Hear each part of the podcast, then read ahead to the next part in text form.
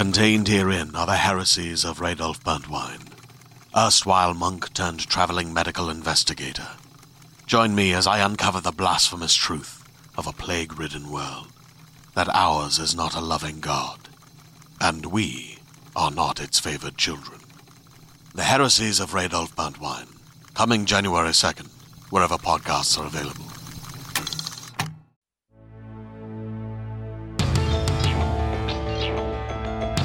The Leviathan Chronicles, Season 3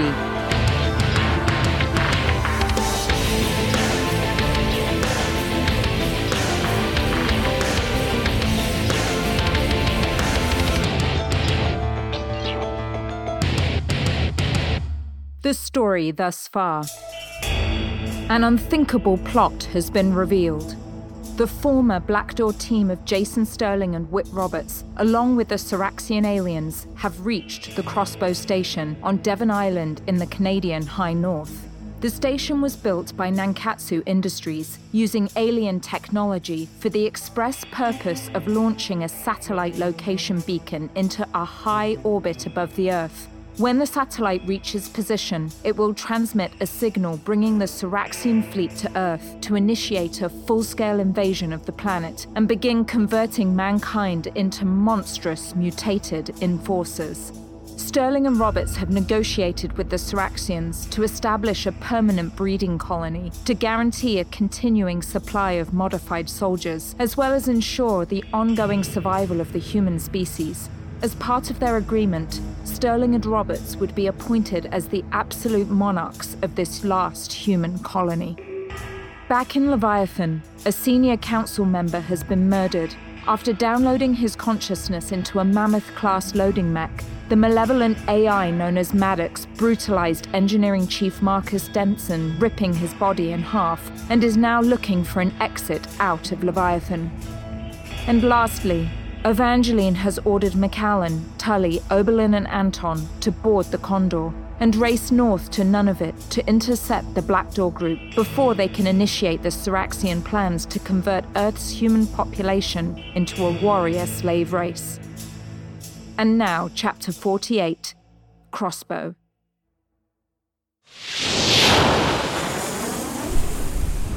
The Scramjet's boosters kicked in violently at 95,000 feet above the western coast of British Columbia, causing the external surface of the Condor to rise to over 700 degrees Fahrenheit.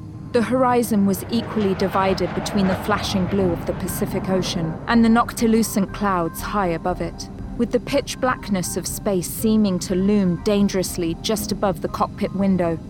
Anton leaned closely over one of the touchscreen monitors, showing a topographical representation of Devon Island. He punched several keys along the navigation cluster to make a small course correction to prevent the possibility of visual detection. He barely heard Captain Jeffrey Tully enter the cockpit of the Condor and sit down in the co pilot's chair next to him. My god, it's a hell of a view up here. That it is.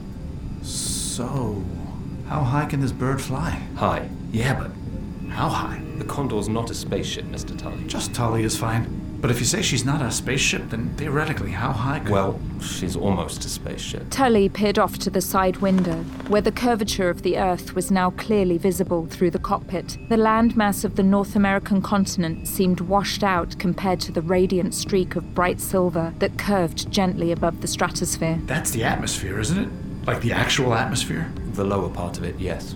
It all seems a bit small up here, doesn't it?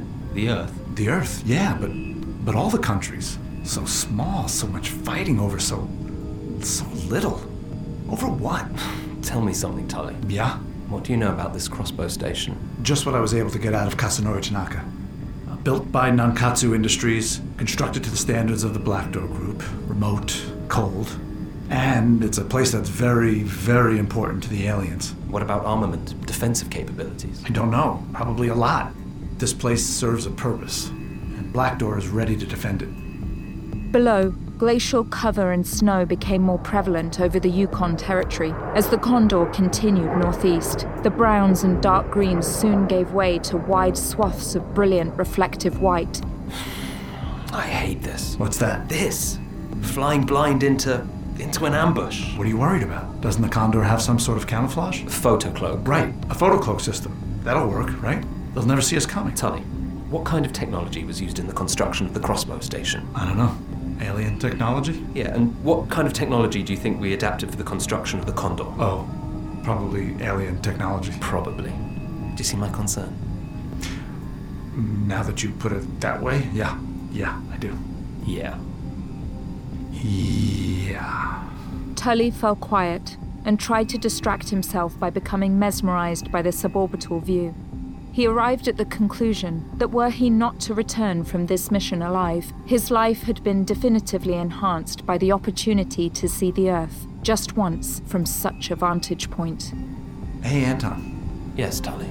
I just wanted to say that, um, that I really appreciate all your help back in Tokyo.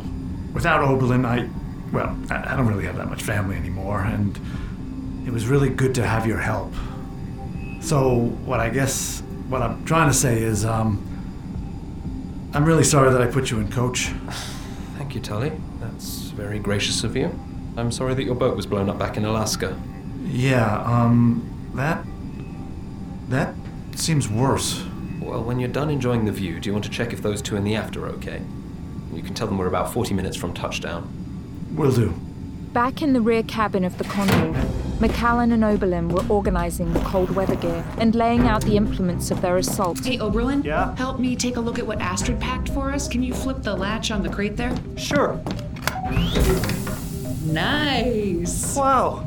Astrid wasn't screwing around. Inside the crate lay four light grey ceramic short nosed automatic rifles ensconced in foam housings. God, I love Astrid. Next to each were attachments for laser targeting and high res digital rangefinders. Okay, let's get these assembled and loaded. Oberlin, can you grab those shoulder holsters and attach them to the exposure suits? Sure thing. When we're done with these, we should check the detonation device. Uh, detonation device? Yeah, the bomb. Astrid gave us a bunker buster big enough to turn this island into a frozen lagoon. Huh. I wouldn't expect anything less from you, Macallan. Oh, stop. I was just kidding. No, seriously. Stop for a second. Oberlin put down the heavy white parka he was holding and peered at Macallan with a slightly confused look on his face. Oberlin, do you ever wish I never stepped foot on your boat? I mean, I feel like since the moment you and Tully laid eyes on me, I've been nothing but trouble for you both, especially you. I'm sorry for all the pain I caused and this danger I put us in. You're a good man, Oberlin. You must think that you'd be a lot better off had I just kept driving past Homer and found another boat to help me chase the cedar elm.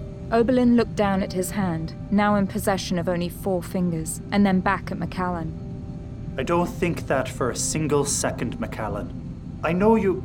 I know that we are fighting for something much bigger than anything Tully and I were scraping the bottom of the ocean to try to find. The stakes are much higher than just paying our fuel tab every month at the marina. I know you didn't ask for any of this either, but you still showed up, Macallan, and you decided to risk your life and help people you barely knew because it was the right thing to do.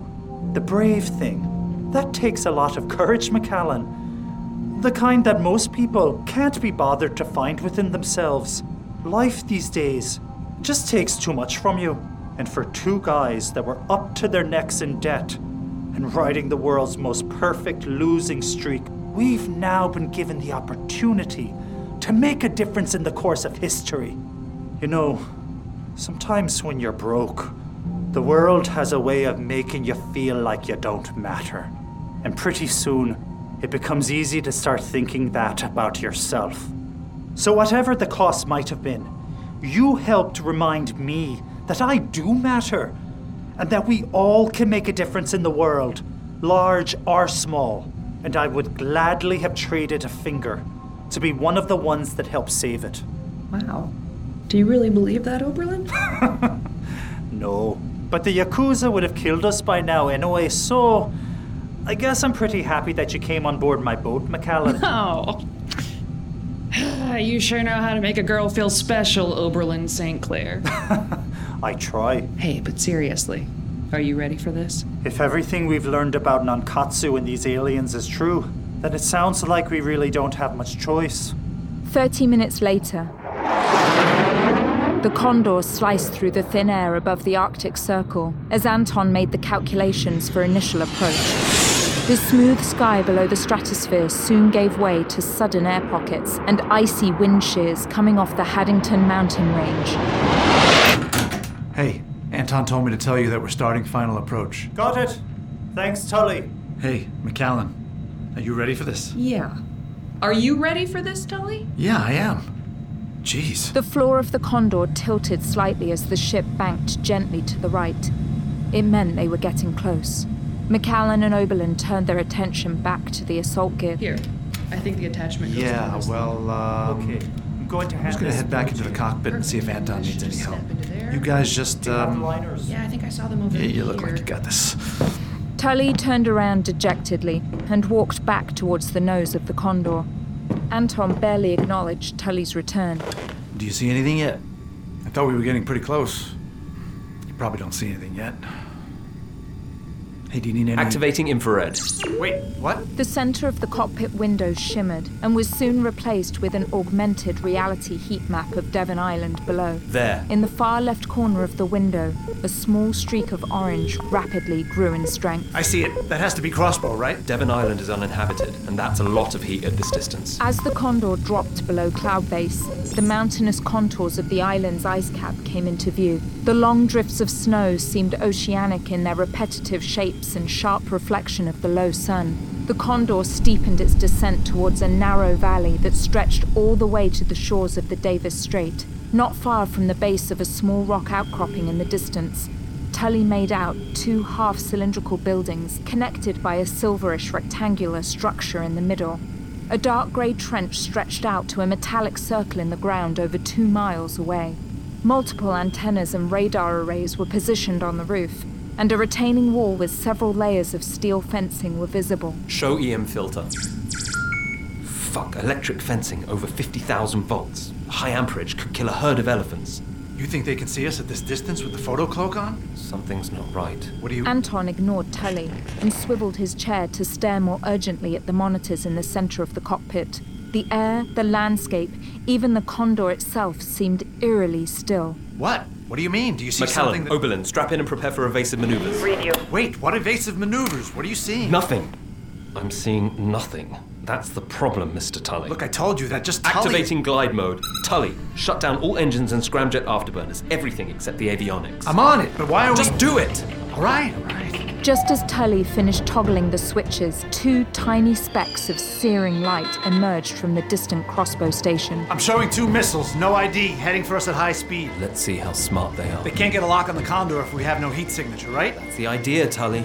They're heading right for us. That they are. 100 clicks and closing. Let's see how smart they are. 75 clicks, Anton stared unmovingly at the angry flames of light. 50 clicks. Without moving his head, he made a subtle correction, pulling the flight stick gently to the left. His heart dropped as the missiles subtly adjusted their trajectory as well. Tully, give me full engine power. Spool the afterburners to full strength. Do it now. Copy. Engines A and B online. Engine C still warming. Afterburners are priming. Give me distance. 25 kilometers in closing. Hold on tight. Anton pulled back violently on the flight stick, sending the Condor screaming towards the upper reaches of the atmosphere. Anton! Tully felt himself pinned against his chair, and his vision began to narrow as much of his blood left his head. He held on to a fuzzy image of the two missiles, now wobbling and unsteady. Engine C kicking in. Another surge pounded into the backs of Anton and Tully. Both of them watched the two missiles race past the underside of the Condor. They missed. Anton, the missiles, they, they. They missed, but they're still locked onto us. They're coming around for another pass. Hold on tight. The Condor approached a near vertical flight stance. As the ship climbed higher and higher, Anton! Tully felt his consciousness slipping away from him as he watched the altimeter race past a hundred thousand feet. Look, the monitor. In the rear camera monitor, Tully could see the two missiles now falling away like tumbling matchsticks, growing small as they fell from the sky end over end. Anton quickly leveled out the Condor and began its descent back down to Earth. Tully, Tully, are you all right? Um. Uh, yeah, yeah, I'm okay. Um, is there a, a barf bag or something that I could... Stay sharp. We lost those two missiles, but they're not going to be the last. Tully, what's our position? We're about 120 miles off course. Entering Danish airspace over Greenland. Got it. Taking us 90 degrees port on a southern heading that should take us back. Whoa! Missile warning. Three. No, four, SAMs. 90 kilometers. Closing fast. Shit! Is photocloak active? It is. Then why are they closing? It's a damn good question. Hold tight. We can outrun them. Evasive maneuvers. Still closing. Damn it. Two missiles from Vector 175, two more on headings 260. I see them. Multiple vectors mean that they must have missile batteries hidden all over the island. I island. thought you said this island was uninhabited. The Condor dipped sharply and was racing back towards Devon Island, building speed while the four deadly Stinger missiles tore across the Arctic sky on a perpendicular course. Let's get some distance between us and those missiles. Give me full afterburners. On it. Hold tight! Anton pulled the flight stick hard to the right, launching the Condor into a steep bank. Anton, I hate to ask this, but what's faster? The Condor? I Guess or- we'll have to find out, Mr. Tully. We gotta get lower. What? We've gotta get lower to get a clean shot at those missile batteries. With what? The Condor is a stealth craft. We don't have any armaments, Tully. Shit! Then we, then we should still get lower. Maybe we can lose them in the Haddington Mountains if we. I'm trying, Tully! The ground was now approaching faster and wider across the cockpit window, filling it with the gleaming white of the island's high glacier. 10,000 feet. Anton strained to pull back on the flight stick, leveling the Condor at less than 7,000 feet. He rolled and banked the plane between two sprawling mountain peaks. The missiles. They must have hit the mountains. Tully, check the rear camera monitors. No sign of the stingers. We did it. We did it, Anton. Run a LiDAR scan, Tully. Check for any other incoming. I'll work on getting us back on course. Hey, nice flying, Anton. Thanks. Although I think your praise is unwarranted. What do you mean? The missiles, they detonated too early. They weren't even close. I guess the photo cloak fooled them. Maybe. I still don't think that. The fourth missile violently struck the Condor's left wing and quickly disintegrated it.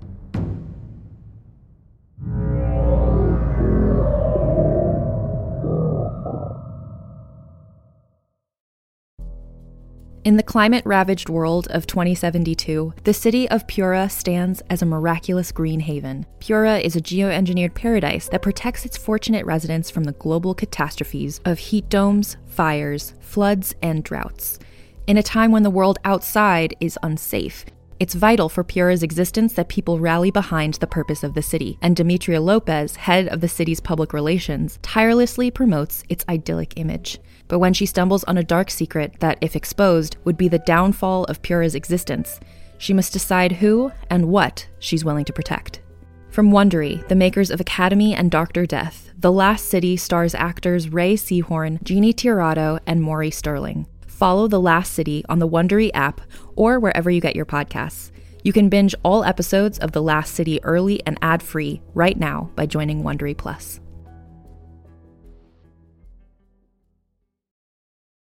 Hey there, this is Justin Bartha. I made a funny new podcast, King of the Egg Cream. It has the greatest cast in the history of podcasts with actors like Lewis Black, I'm torn by my feelings for two women. Bobby Cannavale, You can eat it, or if someone hits you, you can put it on your cut. Melanie Lynskey, I wonder what these marvelous things are that look just like boiled chicken feet. Jason Ritter, I can break things and pick locks and kill people. Michael Stuhlbarg, The whole point is to inspire people that they should make themselves better. Ari Graynor, No, don't whet its appetite. What are you, an idiot? me, Justin Bartha, That's not just any egg cream, that's a Lemke's special. and all narrated by the hilarious Richard Kind. This is the story of Harry Dalowitz and how he rose from nothing to become New York's King of the Egg Cream.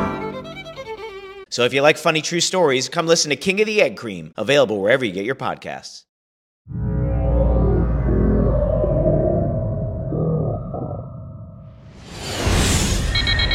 We're hit! We're hit! System wide failures! The Condor them. corkscrewed violently through the pale Arctic sky as flames and black pressure. smoke poured out of the left side of the plane. Shit! Awesome! Shut down! Main engines! Shut everything down! Hover fan! Tully! Got to reach hover fan! Tully's hands seesawed in front of him. He desperately tried to make his fingers reach the hoverfan switch that was just inches away. Can't reach it. 2,000 feet! Almost. Hurry! Come on, Tully! I. Tully! I got it! I got it! On the underside of the Condor, the two remaining hoverfans roared to life. Anton pushed full power to arrest the deathly spiral that the ship was trapped in. I've got attitude control, but we're still falling too fast. Anton, we've got to pull up. I'm trying, Tully. 1,000 feet. Switch to manual control. Pull up the emergency flaps. Flaps up. The powerful hover fans finally arrested the Condor's descending spiral, but the ship was still falling fast. Anton did his best to preserve the forward momentum of the ship's glide mode as the Condor shot out of the Haddington mountain range over the open tundra below. Come on, you son of a bitch. Macallan, Oberlin, brace for impact. I repeat, brace for impact. Anton, look there. Several miles ahead, a metallic flash caught Anton's eye. I see it. We're never gonna make it. Never say never, Tully. The Condor now resembled an ashen comet racing across the sky. Anton did his best to angle the ship's belly to be perpendicular to the ground. It's gonna crash. I don't crash, Tully. What the hell do you call slamming into the frozen ice with a plane missing one out of two wings? A hard landing. Now get ready. Macallan, Oberlin, did you guys hear Anton? We're gonna crit on, on have a very, very hard landing. Brace yourselves really well. At the end of the valley, nestled in the base of the Grey Eastern Mountain Range, was the crossbow station. The Condor was heading directly for it. Here we go. Hold on tight.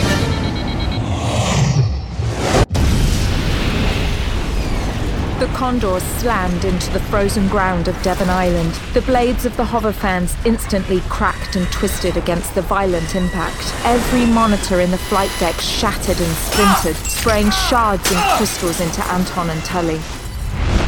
The main fuselage of the plane slid along the snow and ice for another mile and a half. A jagged piece of the lower fuselage shot painfully into the floor of the cockpit, crushing Tully's right foot. Hang on. Anton, look out! The crossbow station rapidly grew closer to the ship as it slid across the ice. Two separate layers of 30 foot high electrified chain link fence surrounded the U shaped structure. The Condor listed sideways as its massive slide continued. What was left of the ship's left wing dug into the ground, causing the Condor to flip and roll end over end, out of control, sliding until. The Condor decimated the southern expanse of fencing, crushing it into the ground as it slid over, leaving the plane to come to a rest within the inner perimeter of the crossbow station.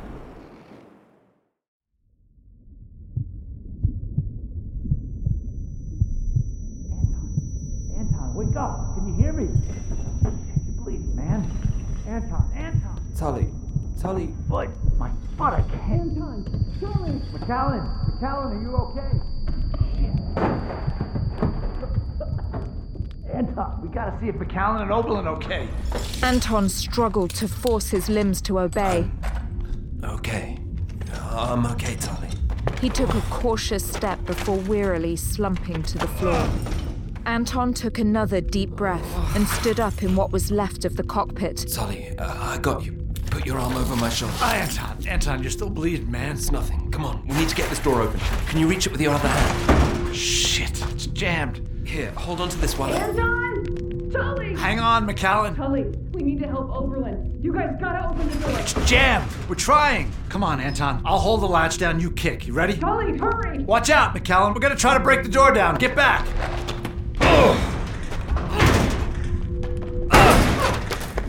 Oh my god, Anton, are you alright? Your face. I'm not too bad. I'm sorry about the landing. I did the best I could. Are you okay, Macallan? I'm not, I'm I'm okay. A little shaken, but I'm I'm fine. Tully? My foot got jammed pretty hard. I think it might be broke. Where's Oberlin? Ah! Please get it off! One of the crates is pinned against his arm. I can't feel my hand. Get it off! Come on, we have to help him. Ah. Hang in there. Ah. Here, I, I got you, Oberlin. We're gonna get this off you. You ready? Come on, let's move this on three. Ready? One, two.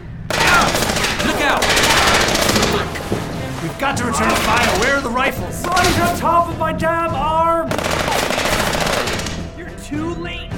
You can't stop the arrow from launching. Fuck! It's that asshole Whit Roberts! This is where you immortals die. Everyone get back! Take cover! Macallan pushed everyone to the back as an anti tank grenade landed 20 feet from where they took cover.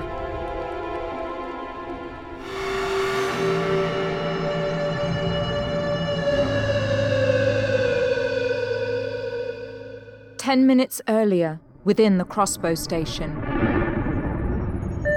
Four anti cloak missiles away. Distance to target. 90 kilometers and closing. That should finish them off. They're too low to get to altitude again. Good job luring them in. The first two missiles were conventional, but with the modifications the aliens gave us, the Condor won't stand a chance. Are the preparations for launch complete? I'm reading all systems nominative. Once we give the ignition command, it will take two minutes for Photocloak to be initialized, and then the arrow will be invisible to all NATO and Russian surveillance and countermeasures. Good. Begin the launch countdown and fire the arrow. Let a new dawn in human history. Jason, I have four missile detonations. The Condor? I, I can't get a clean read. It looks like it was hit. Wait! Look! Jason Sterling and Whit Roberts stared out of the massive glass windows to see the Condor streaking like a burning comet falling out of the sky. It was heading directly for the crossbow station. Launch the arrow, Whit! For God's sake, launch the arrow! Photocloak is still stabilizing. We need 60 more seconds. Damn the photocloak! Activate ignition and launch the damn missile! We can't, Jason! Without photocloak, the arrow will be shot down before it ever leaves the atmosphere. Then fire the anti aircraft missiles! Fire everything we have! They're too close to get a lock! They're too close to. Jason! They've broken through the perimeter! They're through. Wait! Wait, what's the launch status? Can we fire the arrow? Photocloak is stable, but the Condor has severed the decoupling cable. We can't release the locking braces from here in the station. Then get out to the launch pad. Jason, they've made it to the inner perimeter. Then get the hell down there and kill every last one of them. With pleasure. Back on the Condor. Grenade! Get down, get down! No! No, no, no, no, no! You have my strength, Macallan. Macallan's eyes narrowed. Take care of them all. Time slowed as all of her concentration focused on the explosive sphere, making sure it connected with her hand. She instantaneously threw the grenade high in the air, back toward the crossbow station. The grenade detonated above the entrance, sending giant chunks of metal and stone downward. The collapsed entrance now blocked any clean shot Whit Roberts might have had on the group. Holy shit, Macallan, are you crazy? Okay, we've blocked his line of sight. Anton, help me get this crate off Oberlin. On it. We're here, Oberlin. We're going to help you.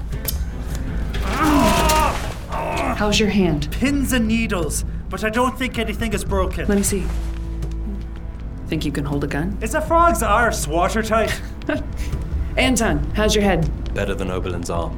Tully stood up, but took one step on his injured foot and quickly fell to the ground. Tully! I can do this. I can. Tully, sit down on this crate. No, no, I'm fine. I just need a second. Tully. Shut up, Oberlin. I can do this. I just need to get a. Get me a brace or something so I. Tully. Back off, Anton. Not now. Not fucking now. I'm going with you guys. We're a team, right? We are a team. You've been hurt helping this team. Right now, having you out there will make it more dangerous for everyone. For Oberlin and for Macallan. We still need your help. You'll need to stay here. What the hell are you talking about? Take this. It's a low frequency transmitter to Henderson Riverstone. We just lost our ride, and with the Condor in pieces, this might be the only way we can get home. So I need you. We all need you to stay here.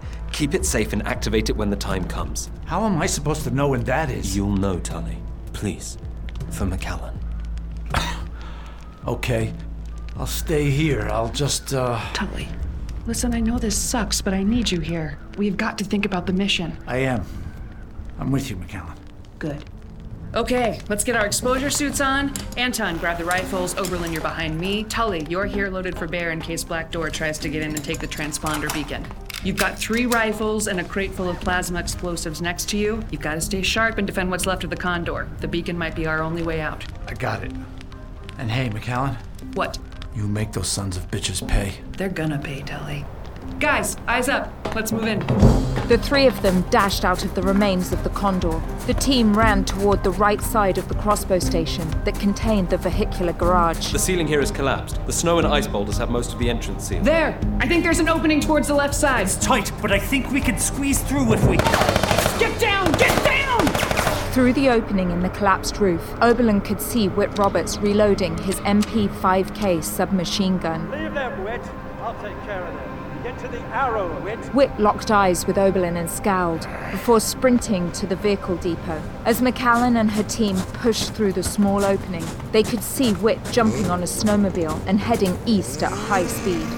Whit Roberts. I'm going after Roberts. Oberlin. You don't understand. The man is a psychopath. I've got a score to settle. No! Oberlin, you're on! But it was too late. Oberlin sprinted out of earshot and had already reached the garage of snowcats, bulldozers, and snowmobiles. He jumped on a Ski-Doo 800, pushed the ignition button, and roared after Whit.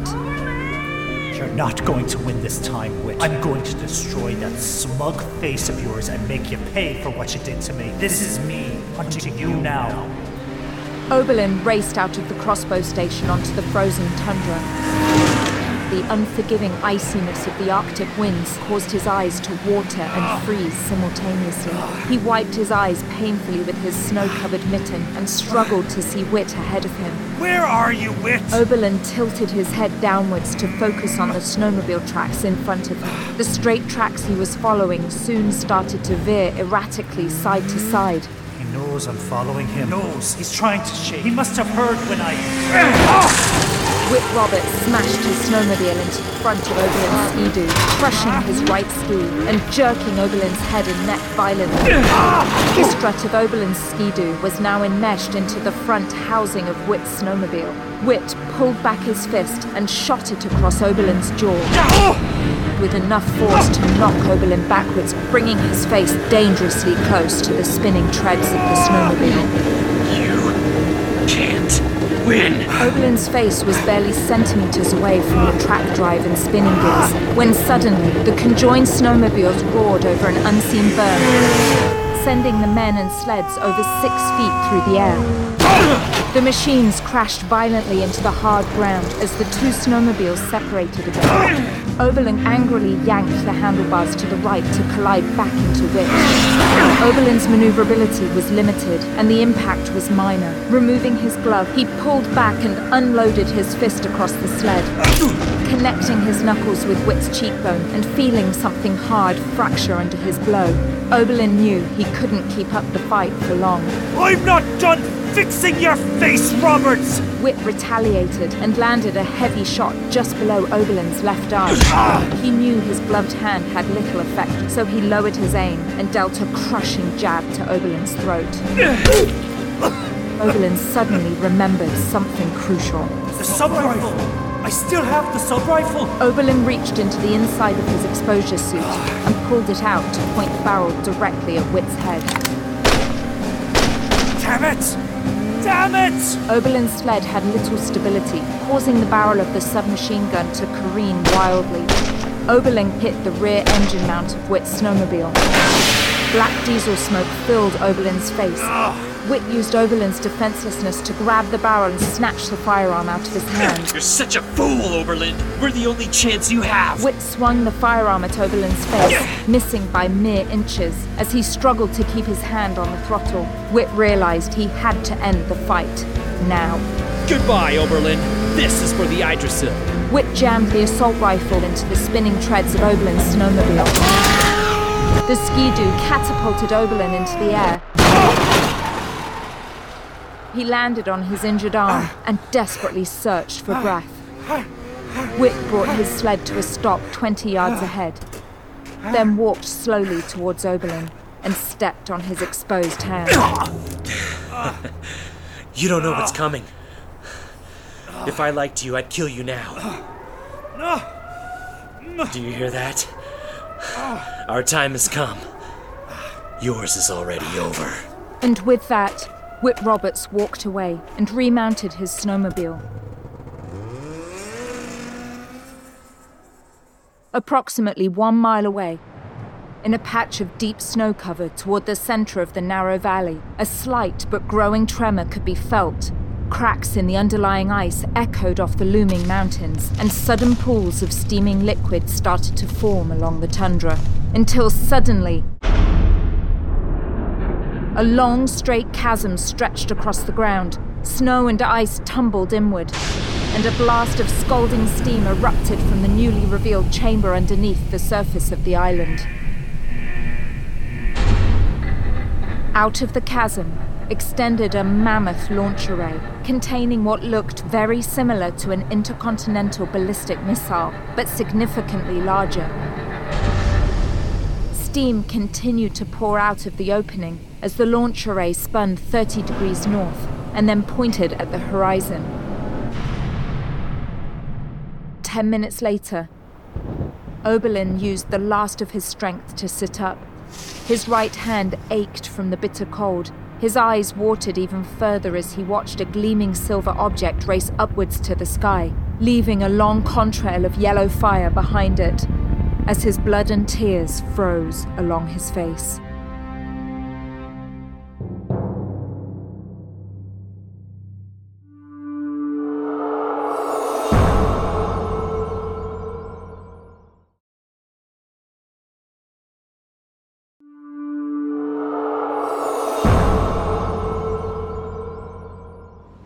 Back in the crossbow station.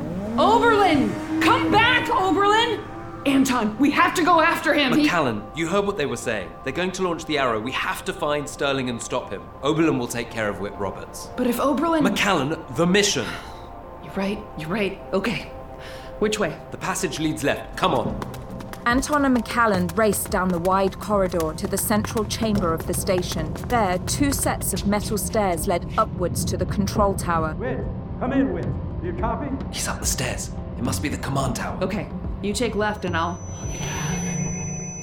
Macallan. Macallan, what is it? The aliens.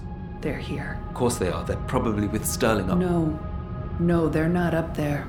They're below us. I can sense them. Then let's go down together. No, we can't. There's no time. You need to take Sterling out. Why? I'm not strong enough and you're better at hand to hand. The aliens and I are connected. That means I have a better chance of stopping them. Looks like we all have scores to settle. Be careful. Without warning, Anton wrapped his arms around Macallan and pushed his face into her neck. She closed her eyes and could smell his hair as she squeezed him tighter. She let her hands wander to his rough face before pushing her mouth against his. Get him, Anton. Hunt well, Macallan.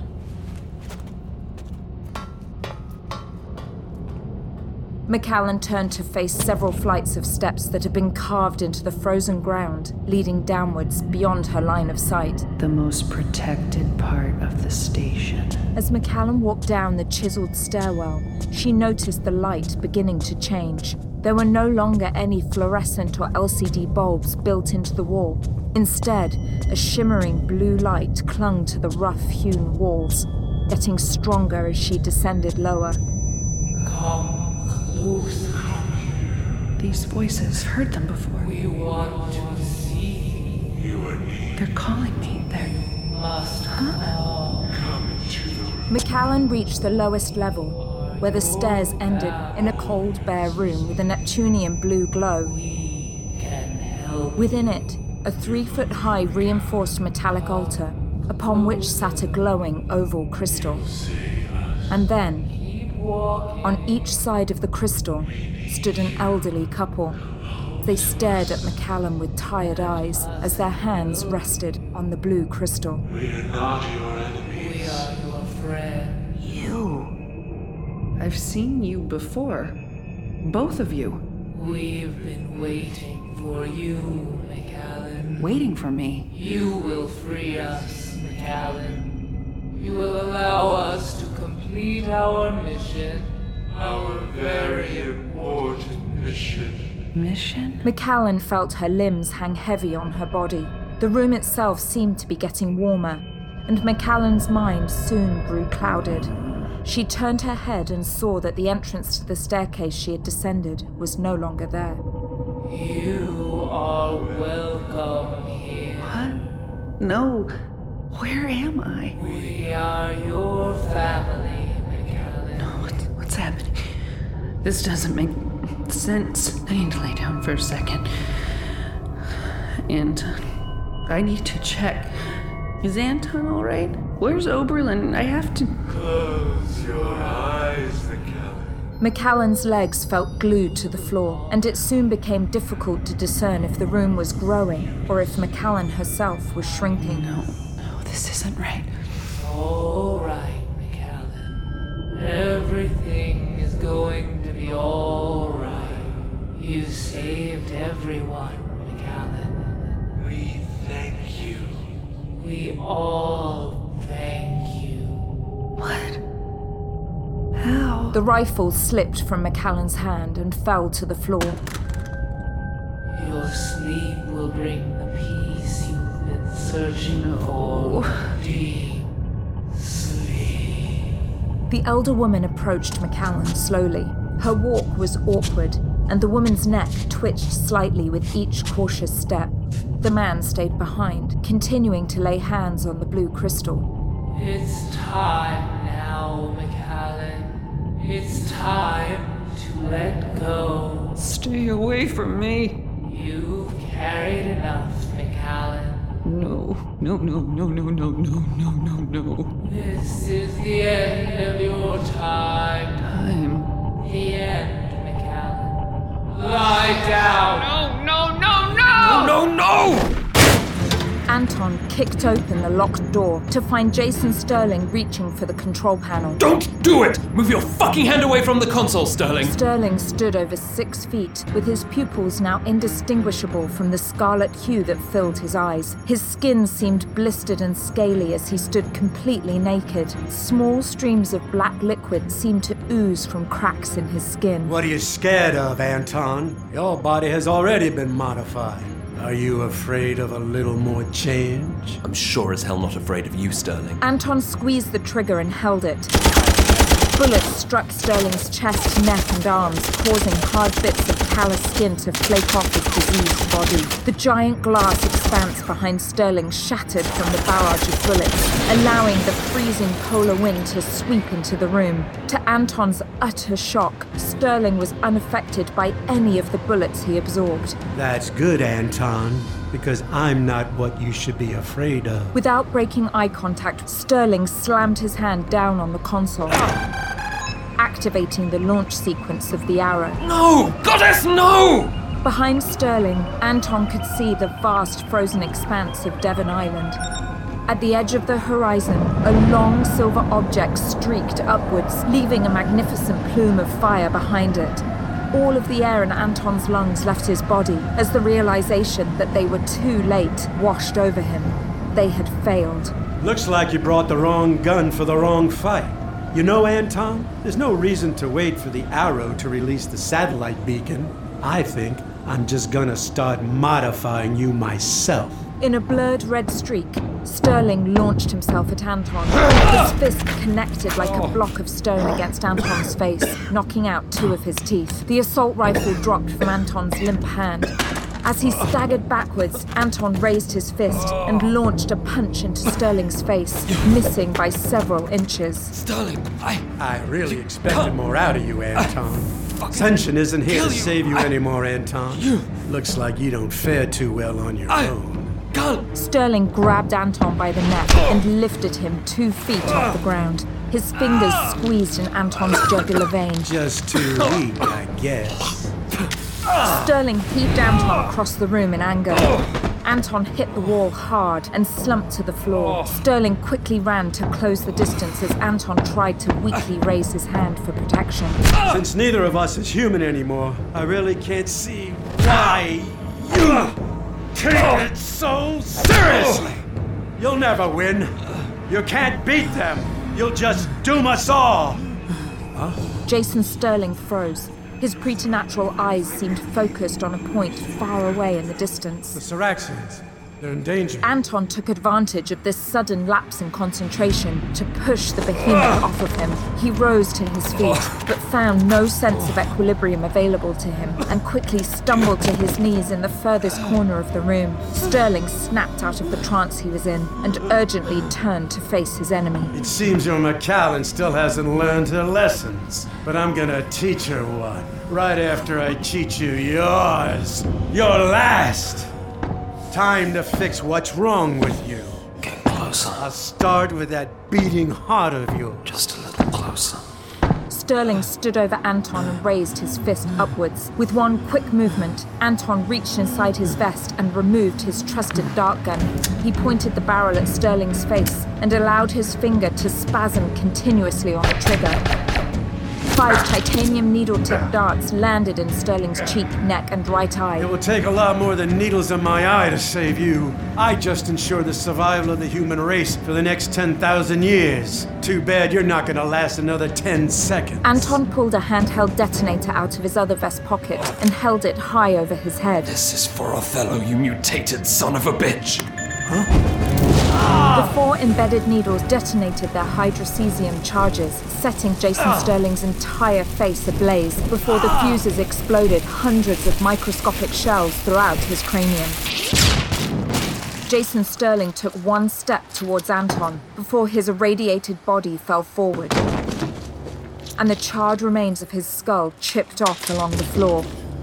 Anton let his head fall back against the wall, taking a deep exhale. He could barely see out of his left eye, while his right was completely shut. He pushed the burnt stump of Sterling's body with his boot, and then he remembered. The arrow! The room spun around him as he careened left and right, walking painfully towards the control console.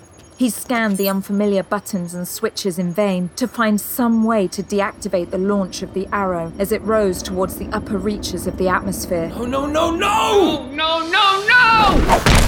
Macallan exploded her fist into the elder woman's face. The entire room flashed a brilliant white light, and for a split second, the senior couple disappeared. In their place stood two sapphire skinned humanoids, over seven feet tall with mouthless faces and orange eyes. Macallan blinked and now saw the female lying on the ground, moving weakly while the man beside the starstone seemed to grip the blue crystal tighter. The woman began to weakly rise to her feet, but Macallan raced to drive her foot hard into the woman's chest. No, I'm not letting you win. Go back to your hellhole of a planet. I'll kill you both before I. We've killed stronger than you, Macallan. Both aliens stood still and fell in and out of the human illusions they manifested. The beacon. The beacon has been launched. No, that can't be. No! The inside of Macallan's body went ice cold, and a crippling sense of nausea overtook her. The Saraxian fleet will receive Earth's location. And the soldier ships will soon arrive. This war will be won, and we will rebuild our homeland. As the aliens communicated telepathically, Macallan seized her opportunity to grab her assault rifle, but before her hands could reach the floor, Macallan's skull suddenly exploded in pain once again as her body convulsed, throwing her violently backwards and smashing her head into the stone wall.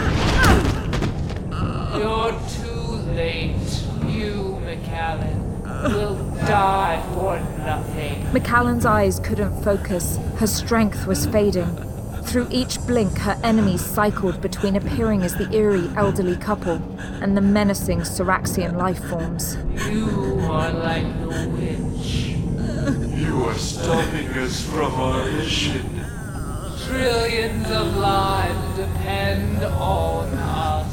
Your life, your insignificant life cannot impede us. We celebrate your death, Macallan. Celebrate this, motherfuckers.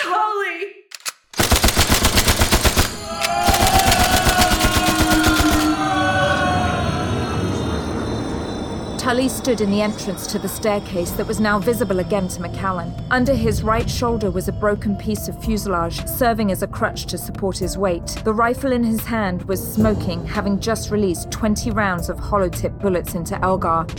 The sudden death of her partner for the last 10,000 years shocked Kirana. Your mission is over, you alien bitch. We will exterminate all of you. And with speed too quick to register, Kirana took her right hand, plated with sharp enamel claws, to Macallan's throat and ah! squeezed determinedly. Macallan could feel Kirana invading her mind to freeze her limbs. Macallan! Kirana held her left hand towards Tulley and brought her orange gaze upon him. His body stiffened as he fell to the ground roughly. It's over, Macallan. You've lost. Kirana's face was just inches away, and Macallan could see the pebbled texture of the blue Saraxian skin as her vision began to narrow. The aliens are insidious, and they can get inside of you. You never really stood a chance. Evangeline, You have my strength, Macallan. No one will ever be able to take that away from you. Macallan felt the fingers in her left hand twitch. With her one free hand, Macallan reached to her neck and yanked on the wolf pendant that Evangeline had given her. She plunged the tiny poisoned blade into Kirana's abdomen. Macallan strained to take in air as Kirana's grip was released and could now see the wound bubbling and fizzing on her Syraxian skin.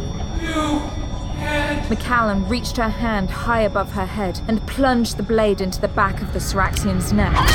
The alien's orange eyes grew cloudy before Kirana slumped lifelessly to the floor. You're the worst of us. It's you that never stood a chance. Ah, ow. Uh, Macallan. Macallan, are you okay? Tulley. Your face. Are you? I'm, I'm okay. Are you? I'm I'm okay. Can you walk? No, but other than that, I'm okay. Jesus, you're crazy. Here, here, let me help you up. I got you. Ow! Ah, lean on me. We gotta get out of here. Come on, I'll help you with the steps. We gotta hurry. I saw Anton at the top. Sterling hurt him pretty bad. Macallan helped Tulley up the stone steps to the central chamber of the crossbow station, There we go. where Anton was slumped on the floor with his back against the wall. His blood covered one side of his face, and his nose was clearly broken. Anton! The arrow, he. He fired. I know, I know, Anton. They launched the arrow, but we gotta get you out of here. Can you stand? Anton, can you stand? Yeah, I think I. Come on, up, up, up, come on. This Macallan got down on her knees to hook her neck under Anton's Come on. shoulder. You can do it. She lifted up, bearing most of his weight. Together they leaned on each other as they stumbled back towards the wreckage of the Condor. Macallan concentrated on the placement of each footstep, knowing she was supporting both Anton and Tulley. Tulley, come on, they moved deliberately but slowly, with Macallan between the two men. We gotta get to the transponder. Hey, where's Oberlin? He went after Whit Roberts. We gotta find him. Give me the binoculars. Here, Anton. Lean against the side here. Too cold. Oh, I think I see him. Anton's lost a lot of blood. Keep him awake, no matter what. Gonna lose the light soon. Where's our extraction? Where's our plane? Scan the skies. We have to find Henderson. We. Hey. Guys, look. Above us. In the distance, Anton Tulley and Macallan watched the alien missile known as the Arrow flare brightly in the high polar sky, streaking towards the upper reaches of the atmosphere, where it would soon deploy its satellite cargo and summon the Syraxian fleet to the planet Earth. Guys, we lost. We. We lost.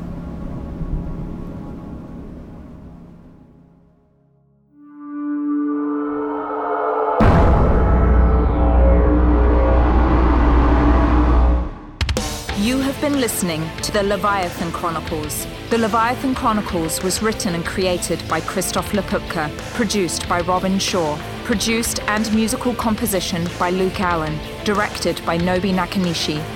For a full list of cast and crew, or to purchase the ad-free director's cut, go to leviathanchronicles.com. Thank you for supporting us, and thank you for listening. To discover more podcasts set in the Leviathan universe, go to leviathanaudioproductions.com or follow us on Facebook or Twitter. Leviathan Audio Production. Every five minutes, a transplant candidate dies while waiting for a compatible heart, liver, or kidney. Imagine a technology that could provide those life saving transplant organs for a high price, and imagine what a company would do to monopolize that technology. On a remote island in Lake Superior, a team of geneticists unlocks this holy grail of medicine by reverse engineering the genomes of all mammals, creating an animal with organs perfectly suitable for human transplantation. They envisioned a docile herd animal, but one team member had another, darker vision. This ancestor is anything but docile.